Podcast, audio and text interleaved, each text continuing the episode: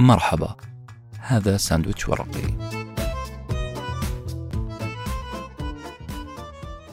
تم عمل المونتاج الصوتي والتأثيرات الفنية لهذه الحلقة بواسطة فريق محتوايز.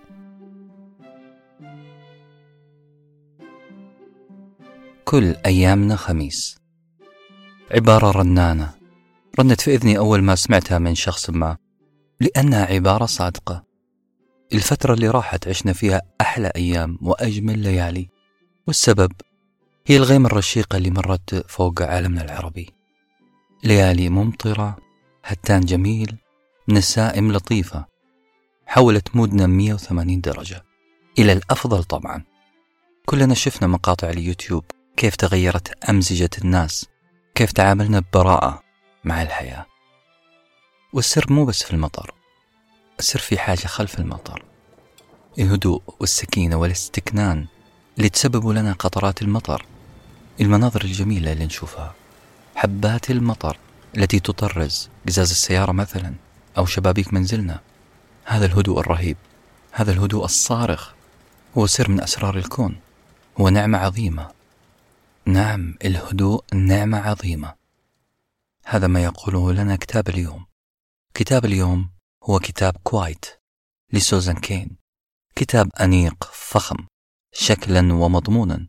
كتاب من النوع اللي يشرفك لو شلته معاك في الكافي. قد يعترض كثير على هذه الجملة الأخيرة. قد يلومنا البعض قائلا إنه هذه سطحية إنه تركيز على الشكل لا المضمون. أنا أقول هذه الساعة المباركة. لما نبدأ نستوجه ونتجمل بحمل كتاب أعتقد أنها مؤشر جيد في حد ذاته. مؤشر يقول لك أنه مجتمعنا ماشي صح.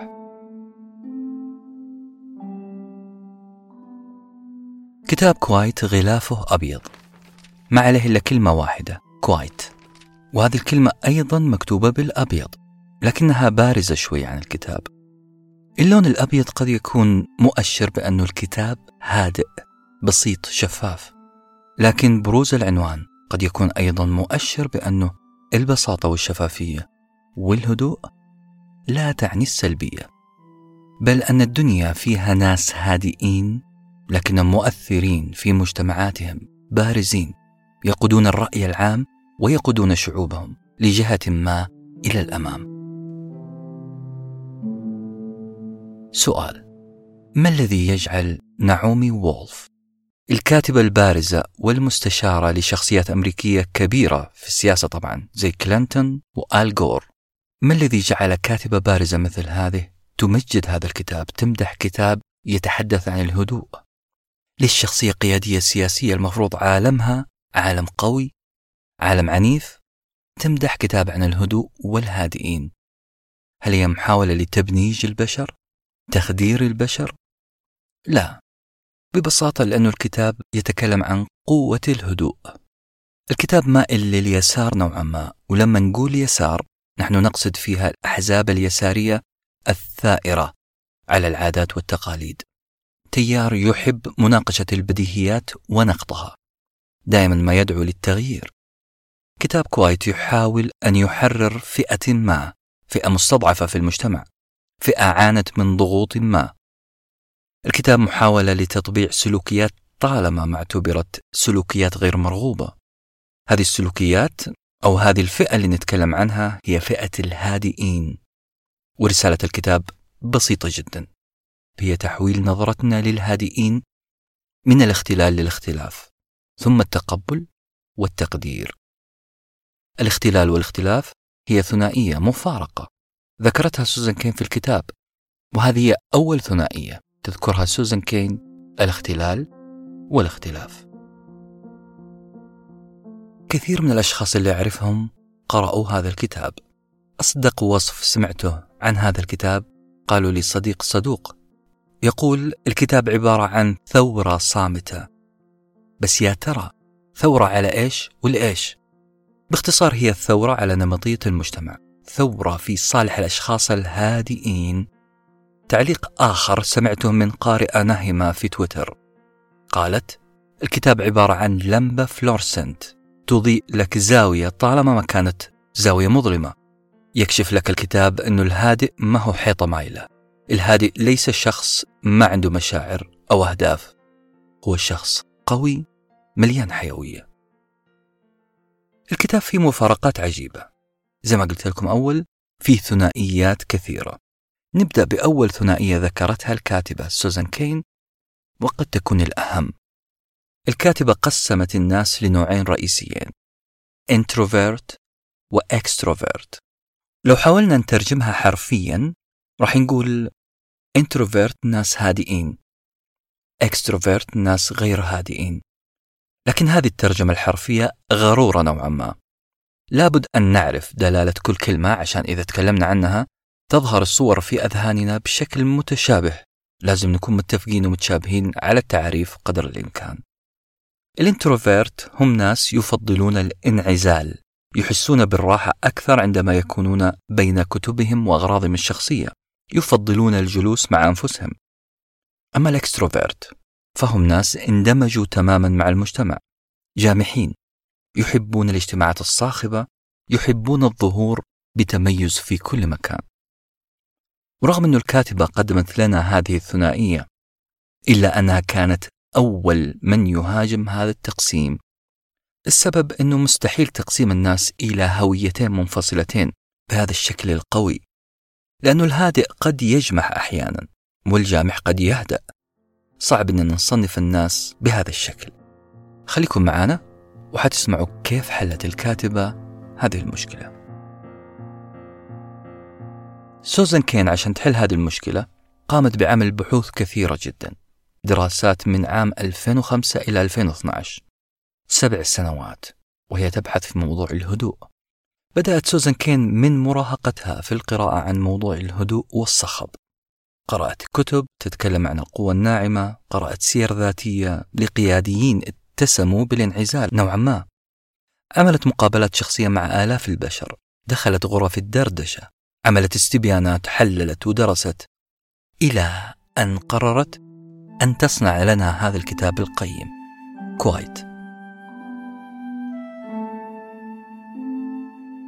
الكاتبة عاملتنا بطريقة الصدمات. في كل فصل بداية كل فصل لها مدخل غريب. أول صدمة قدمته لنا الكاتبة هي قصة قصة قديمة ترجمناها لكم بتصرف شديد. تقول القصة ألاباما 1955 بداية المساء. المكان باص عام. توقف هذا الباص في محطة لتصعد امرأة تكسوها ملامح التعب والإنهاك وكثيرا من الهموم. صعدت الباص بتثاقل يشير إلى إجهادها من عملها الطويل في كي الملابس وينذر بعاصفة غضب قادمة. صعدت ذات القدمين المتورمتين. صعدت الباص وجلست في أقرب مقعد قابلها وبهدوء شديد أغمضت عينيها محاولة أن تتناسى ما حدث هذا اليوم. لكن أوقظها صوت فظ صوت سائق الباص يصرخ بها قائلا من فضلك قومي عن هذا المقعد دعي هذا الرجل الأبيض يجلس مكانك. تخيلوا أن هذه الجملة قيلت عام 1955 قبل 60 سنة فقط من اليوم. في ذلك التاريخ كان لون البشرة يحدد أين يجب أن يجلس الشخص. لونك الأسمر مثلا يحتم عليك الجلوس في خلف الباص لا في مقدمته. الشاهد هنا أن هذه المرأة السمراء وبهدوء مزعج. ردت بكلمة واحدة كلمة واحدة من حرفين.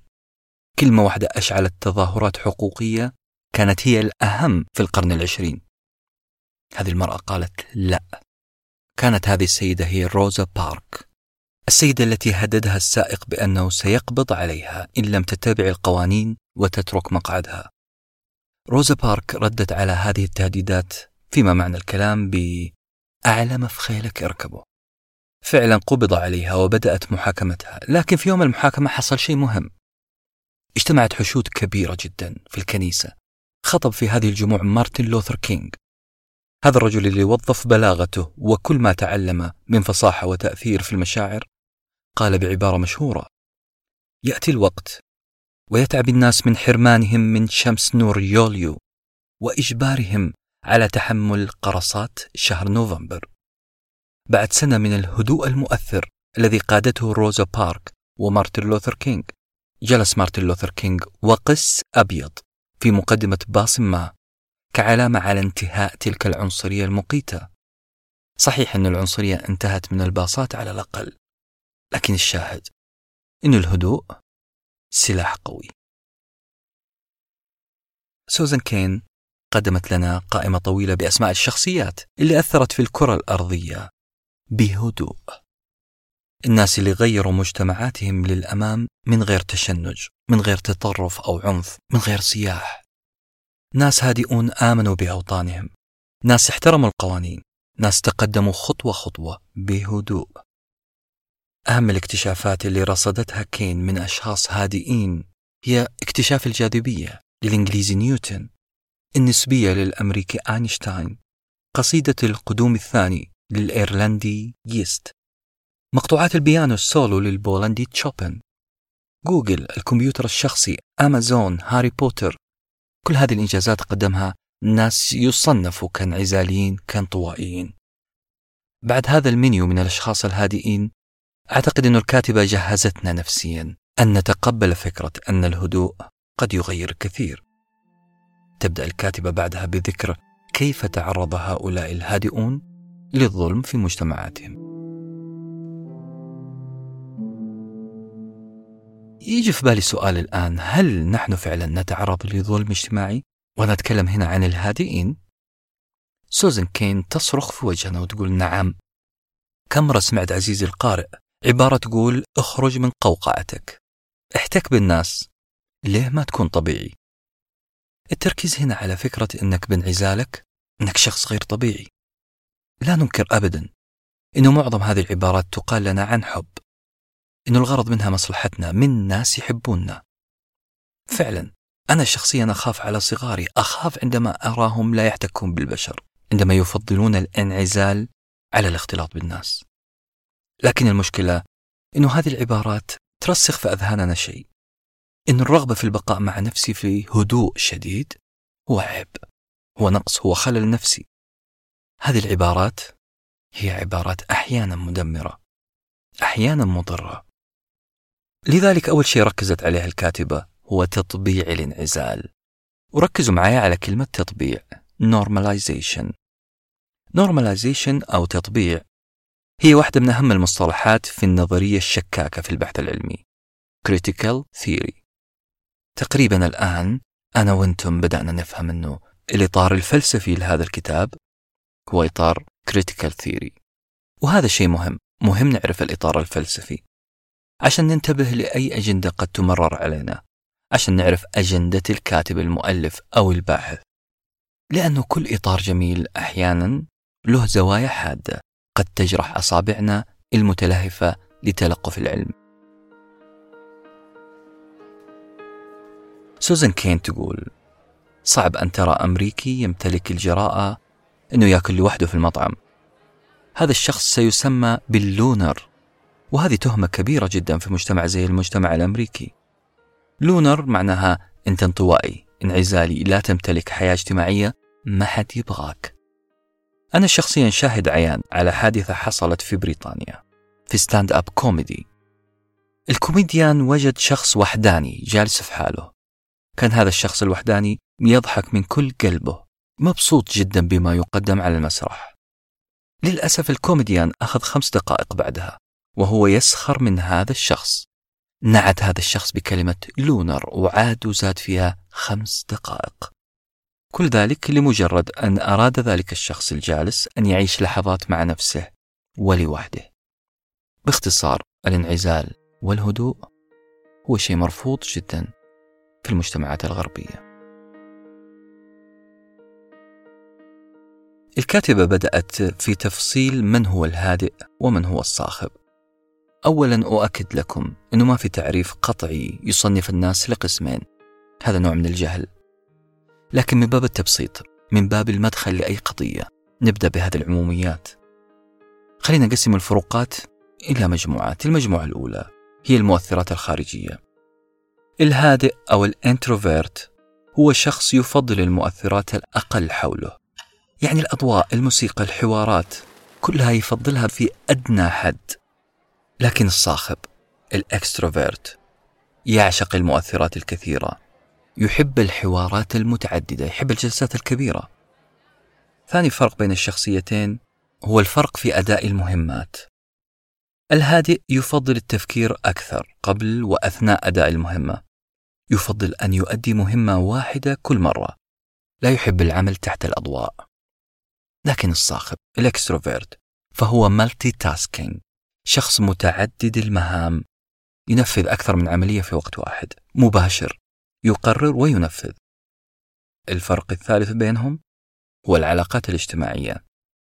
الهادي لديه علاقات معدودة مع أشخاص محددين لكن الصاخب فممكن أن يعتبر كل من في الحفلة أصدقائه ما يتحرج من وصفهم بأصدقاء. هو شخص ممتع في السفر بصراحة. هو ممتع في السفر والسفرة. أحاديثه وتحركاته تجذب له جمهور كبير. سوزان كين تؤكد أن الناس تخلط بشكل عجيب بين الخجل والهدوء. ركزوا لي في هذه المعلومة. ركزوا لي في هذه المعلومة جدا لأنها محورية. ثنائية الخجل والهدوء.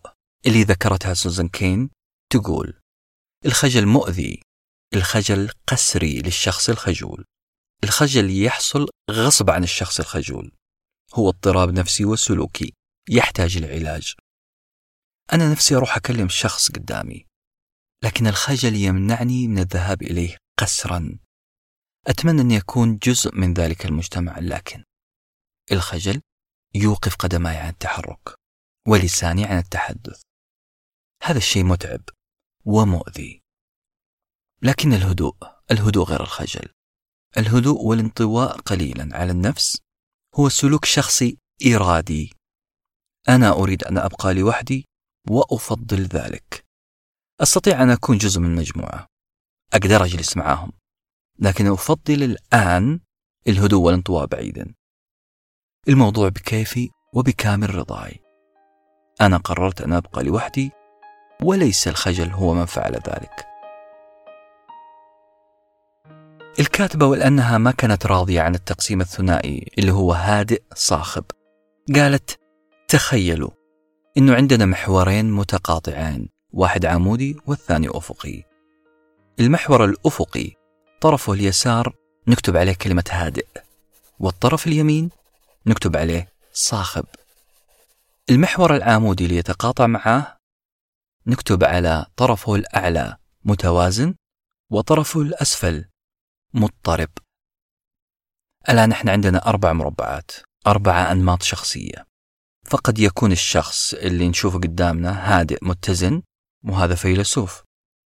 أو هادئ مضطرب وهذا يحتاج تدخل علاجي.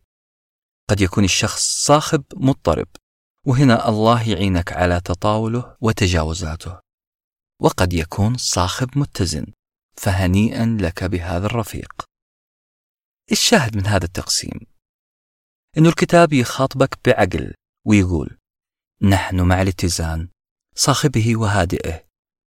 نحن ننتقد الصخب والهدوء المضطرب. لازم نوسع افقنا شوية وننظر للهدوء والصخب بهذه النظرة الأكثر اتساعا. الناس قد يكونون في واحد من هذه المربعات بدلا من أن ننظر لهم بنظرة ثنائية قاصرة. سوزان باختصار قضيتها أن المجتمعات تنظر للناس بأنهم إما هادئ في خلل أو اجتماعي متوازن. قدمت لنا كين ثنائية جديدة خارقة. ثنائية الشخصية الطبيعية والشخصية المصطنعة. هذه الثنائية هي حل من أبرز الحلول اللي ممكن تسمعها في حياتك بخصوص قضية الهدوء والصخب. فهي تقول أن الشخصية لها نوعين شخصية طبيعية كاركتر وشخصية مصطنعة personality. ال character هي سماتنا الحقيقية. سماتنا الحقيقية اللي نعيش بها فعلا. لكن ال personality الشخصية المصطنعة هي شخصية صنعناها لاحقا. ولها أهداف عملية طبعا. شخصية صنعناها ليراها الناس عشان نقدر نتواصل ونتفاعل مع الناس. طيب إيش هي قصة ال character وال personality؟ ليش تحدثت عنها سوزان كين؟ تقول سوزان كين: عندما كانت مجتمعاتنا بسيطة تزرع وترعى وتأكل من زراعتها ورعيها، لم يكن هناك تنافس شديد على البيع. كان الكل على طبيعته. فالناس تشتري من جيرانها تشتري من بعضها. نبيع بضاعتنا على أقاربنا وجيراننا. الناس يعرفوننا ما نحتاج أن نعطيهم الشخصية الكاريزمية. ما أحتاج أقنعهم بالشراء. هم حيشتروا أوريدي لكن بعد التحول الصناعي. زاد الإنتاج زاد العرض وضعف الطلب. هذا معناه أننا لازم نروح لقرى ومدن أخرى عشان نروج لها بضاعتنا وصار التسويق للأغراض عنصر أساسي للبيع. ولأنه في تسويق. إذا يجب أن تكون عندنا شخصية كاريزمية مقنعة متحدثة لبقة عندها منطق عندها حلاوة لسان. مظهرها جميل اجتماعية تحب تختلط بالناس. فجأة وجد الأمريكي نفسه مجبر على تقمص شخصية غير شخصيته. في الصفحة 22 سوزان كين شنت حملة على جامعة هارفارد وطلابها. قالت إنهم أصبحوا مثل الروبوتات كلامهم سريع خطواتهم محسوبة شخصياتهم مصطنعة. مظهرهم ما فيه ولا خطأ كأنهم خارجين من مصنع. ما الإشكالية في هذه الظاهرة؟ ما الإشكالية في طلاب هارفارد؟ تحاول سوزان كين أن تقول أن المجتمعات تجبر الشباب على تقمص شخصية غير شخصياتهم. وإذا كان هذا هو سلوك أكبر صرح علمي في أمريكا فأكيد أن ثقافة استنساخ الشخصيات المصطنعة أصبح منتج يصدر لكل المدن بل لكل القارات. هل تتوقعون أن هذا المنتج وصل لعالمنا العربي؟ أترك لكم الإجابة لكن أحب أنبه لحاجة. تذكروا معي الدورات اللي تعلمك كيف تتحرك وتتكلم وتبتسم وتتنفس حتى بطريقة الناجحين. سوزان كين انتقلت بعدها للكلام عن حتمية الهدوء أو الصخب هذا موضوع مهم موضوع فلسفي مهم.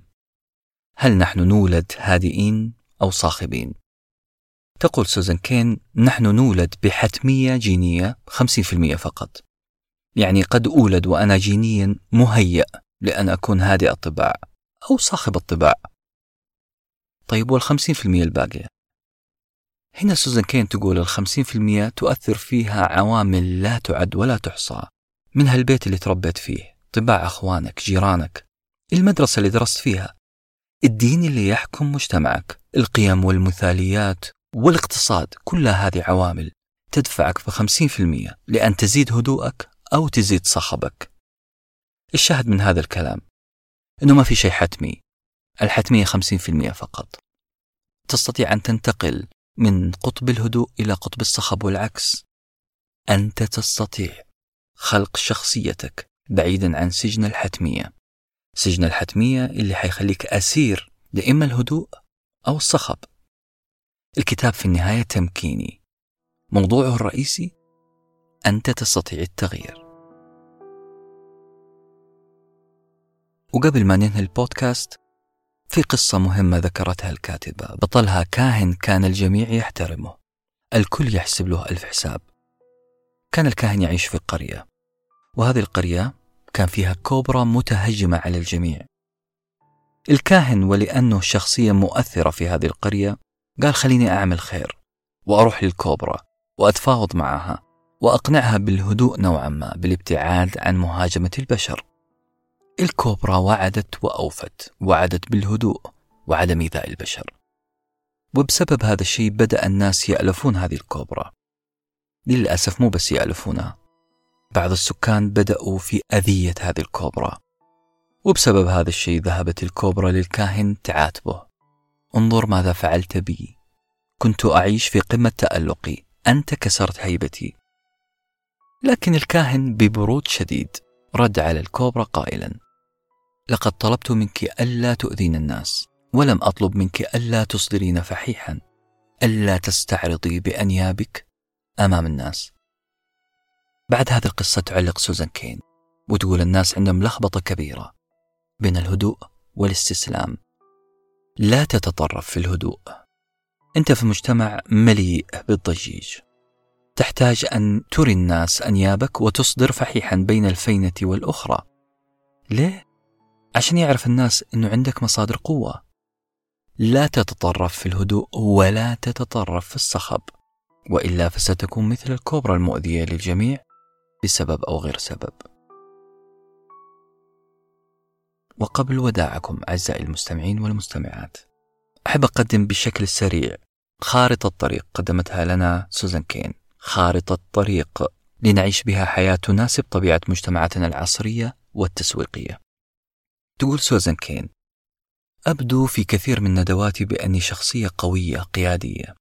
أحادث مئات البشر. أتمشى في المسرح بكل ثقة. أتحدث بنبرة عظمة. لكن بعد العرض أنا أختفي عن الناس. أنا أذهب في غرفة مغلقة. أبقى فيها مع نفسي. أعيش فيها شخصيتي الحقيقية. أكون في هذه اللحظات أنا ولا شيء غير أنا. نعم أنا أضطر أن أظهر أمام الناس بشخصية وهمية قوية البيرسونا. لأن هذا هو أهم عناصر التسويق الناس تريد أن ترى شخصية قوية. لكن شخصيتي الحقيقية الهادئة تظهر في لحظات خلوتي في وقتي الخاص في بيتي في مجتمعي الصغير. تقول سوزن كين أخيرا اخلق شخصية تتناسب مع متطلبات السياق اللي انت فيه لكي تحقق أهدافا عملية وتعيش حياتك بكل طبيعية. الكتاب يعتبر مرجع لقضية ال introvert وال extrovert الهدوء والصخب. وأوعدكم أنه من اليوم راح أبحث عن أصدقائي الهادئين وأحاول أن أهدأ معهم قليلا. في حفظ الله. كنتم مع ساندويتش ورقي وجبة معرفية نتشارك لذتها.